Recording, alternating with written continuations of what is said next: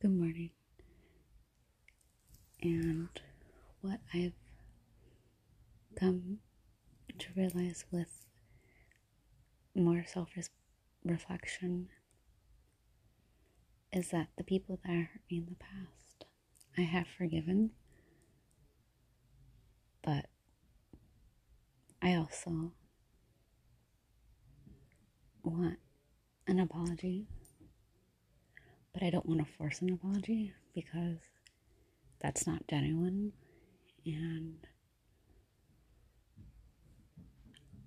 I apologize for my part in things that I had happened in the past and I am correcting my behavior, but the shit that happened will never fucking happen again.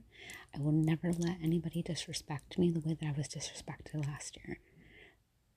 That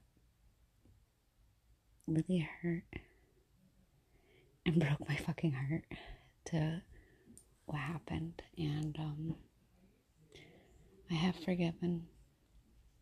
But this time, I have standards. This time, I want respect. And that is what's changed.